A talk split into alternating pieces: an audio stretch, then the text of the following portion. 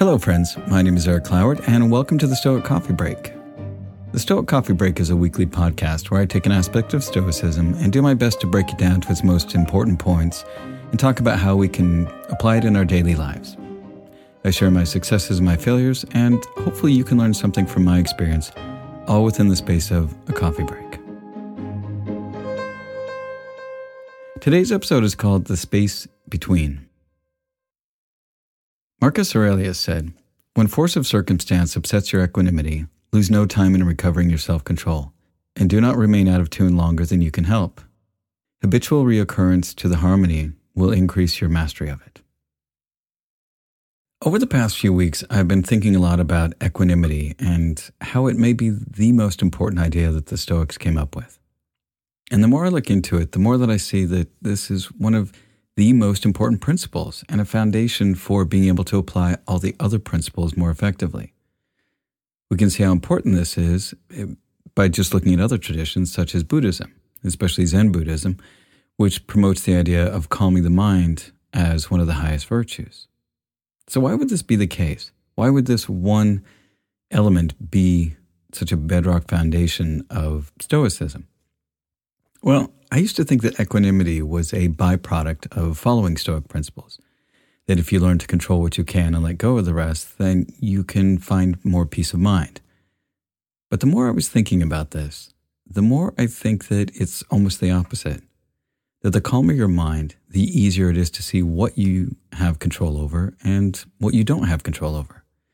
And the more you can keep an even keel, the more you can make better decisions under pressure. Now, don't get me wrong, practicing Stoic principles can certainly help you have a calmer mind. When you learn to identify what you can and can't control and let go of the things you can't, it certainly can reduce a lot of stress in your life. But if you're constantly feeling stress, then this process is much harder because you're starting out at a disadvantage. Taking the time to practice mindfulness puts you at an advantage because you're already in a state of mind that's helpful. It's like the difference between preparing for a fight versus just being tossed into the ring at a moment's notice. Equanimity, mindfulness, meditation, all of these should not just be an afterthought or a nice to have, but should be considered essential tools in your Stoic practice. Viktor Frankl said, Between stimulus and response, there is a space, and in that space is our power to choose our response. The Twitter user, the Stoic Emperor, says, When you are upset, you are likely to sacrifice the well being of tomorrow to appease the hurt feelings of today. Not a good trade. Subject your emotions to a cooling off period before you allow them to guide major decisions. Now, one of the most important things that being mindful helps us do is to think long term. If we're able to take that space between the stimulus and response and choose our response rather than just react, we are better able to choose things that will benefit us in the long run. If we are constantly in a space of reactivity, we let our emotions override our rationality and often do things that might feed whatever we think we need in the short term, but can have long term negative consequences. We are also less in command of ourselves and are much more easily controlled or manipulated by others. When we can learn to take that moment to make a choice rather than just react is probably one of the most powerful things that we can learn to do in our lives and giving ourselves that power to choose how we respond in any situation is the ultimate expression of self control and power. And the fact that we are always looking to make a choice means that it's more likely we'll respond in a way that we're proud of and that ultimately be, leads to better outcomes for ourselves and those around us. Peace, it does not mean to be in a place where there is no noise, trouble, or hard work. It means to be in the midst of those things and still be calm in your heart. Anonymous. Now, meditation and mindfulness are not easy things to do. Our minds are always on the run. And the Buddhists have a great term for this called the monkey mind. And for many of us, when things get quiet, we get anxious and it feels like our minds are spinning even faster. And what's really going on here is that when you are not focusing on something else, you start to see how busy your mind actually is. And there's nothing wrong with this. It's just the way that our minds are in this modern era. Now, the most important thing you can do with meditating is not to try and not think about anything, but it's about becoming more aware of what you're actually thinking. meditation and mindfulness are just practices in awareness that, with each breath, for example, it's an anchor to maintain your state of observation. You take a breath, you notice a thought, you breathe out, and just watch where the thought goes, and you repeat that process. Naval Ravikant said, Meditation is intermittent fasting for the mind. Too much sugar leads to a heavy body, and too many distractions lead to a heavy mind. Time spent undistracted and alone in self examination, journaling, meditation resolves the unresolved and takes us from mentally fat to fit. A skilled warrior controls and tames their anger and uses it as fuel only when necessary, but never lets it drive their choices or actions. They know that letting their anger or fear drive their actions is more dangerous than almost any enemy they may face.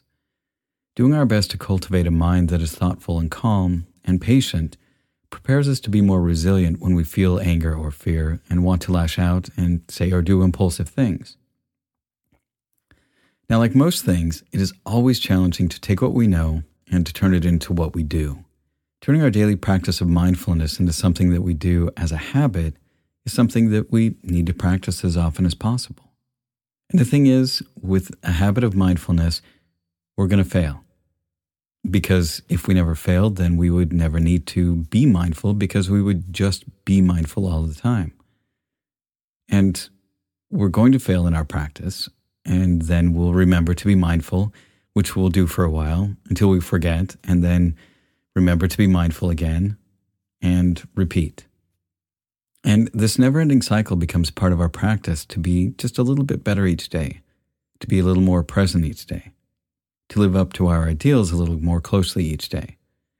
And this is one of those ideas that seems obvious, but is not always easy to follow. And a good way to help set the stage is by making a practice of meditation or journaling each morning to start the day off. Then it's just about refocusing your awareness throughout the day with being mindful. So, how do you practice this kind of mindfulness? Well, think of mindfulness as just a normal meditation practice that is much more about awareness of your thinking and bringing your focus back to your breathing when your mind wanders off.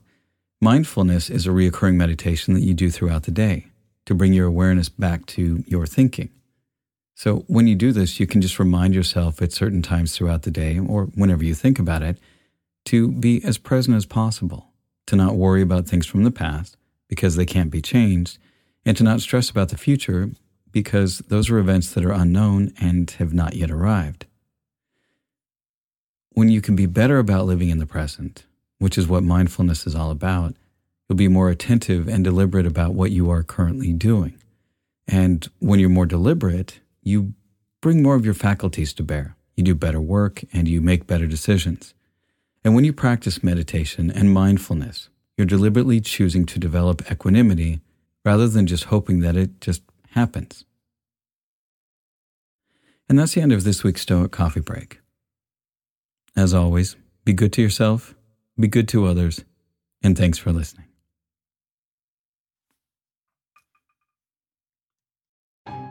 Hello, friends. Thanks for listening to the podcast. If you like what you hear, Head on over to patreon.com slash stoiccoffee and help support this podcast by becoming a patron. Also, swing by our website at www.stoic.coffee where you can sign up for our newsletter and buy some great looking shirts and hoodies at the new Stoic Coffee Shop. Also, if you know of somebody that would benefit from or would appreciate this podcast, please share it. Word of mouth is always the best way to help this podcast grow. Thanks again for listening, and we'll talk to you next week.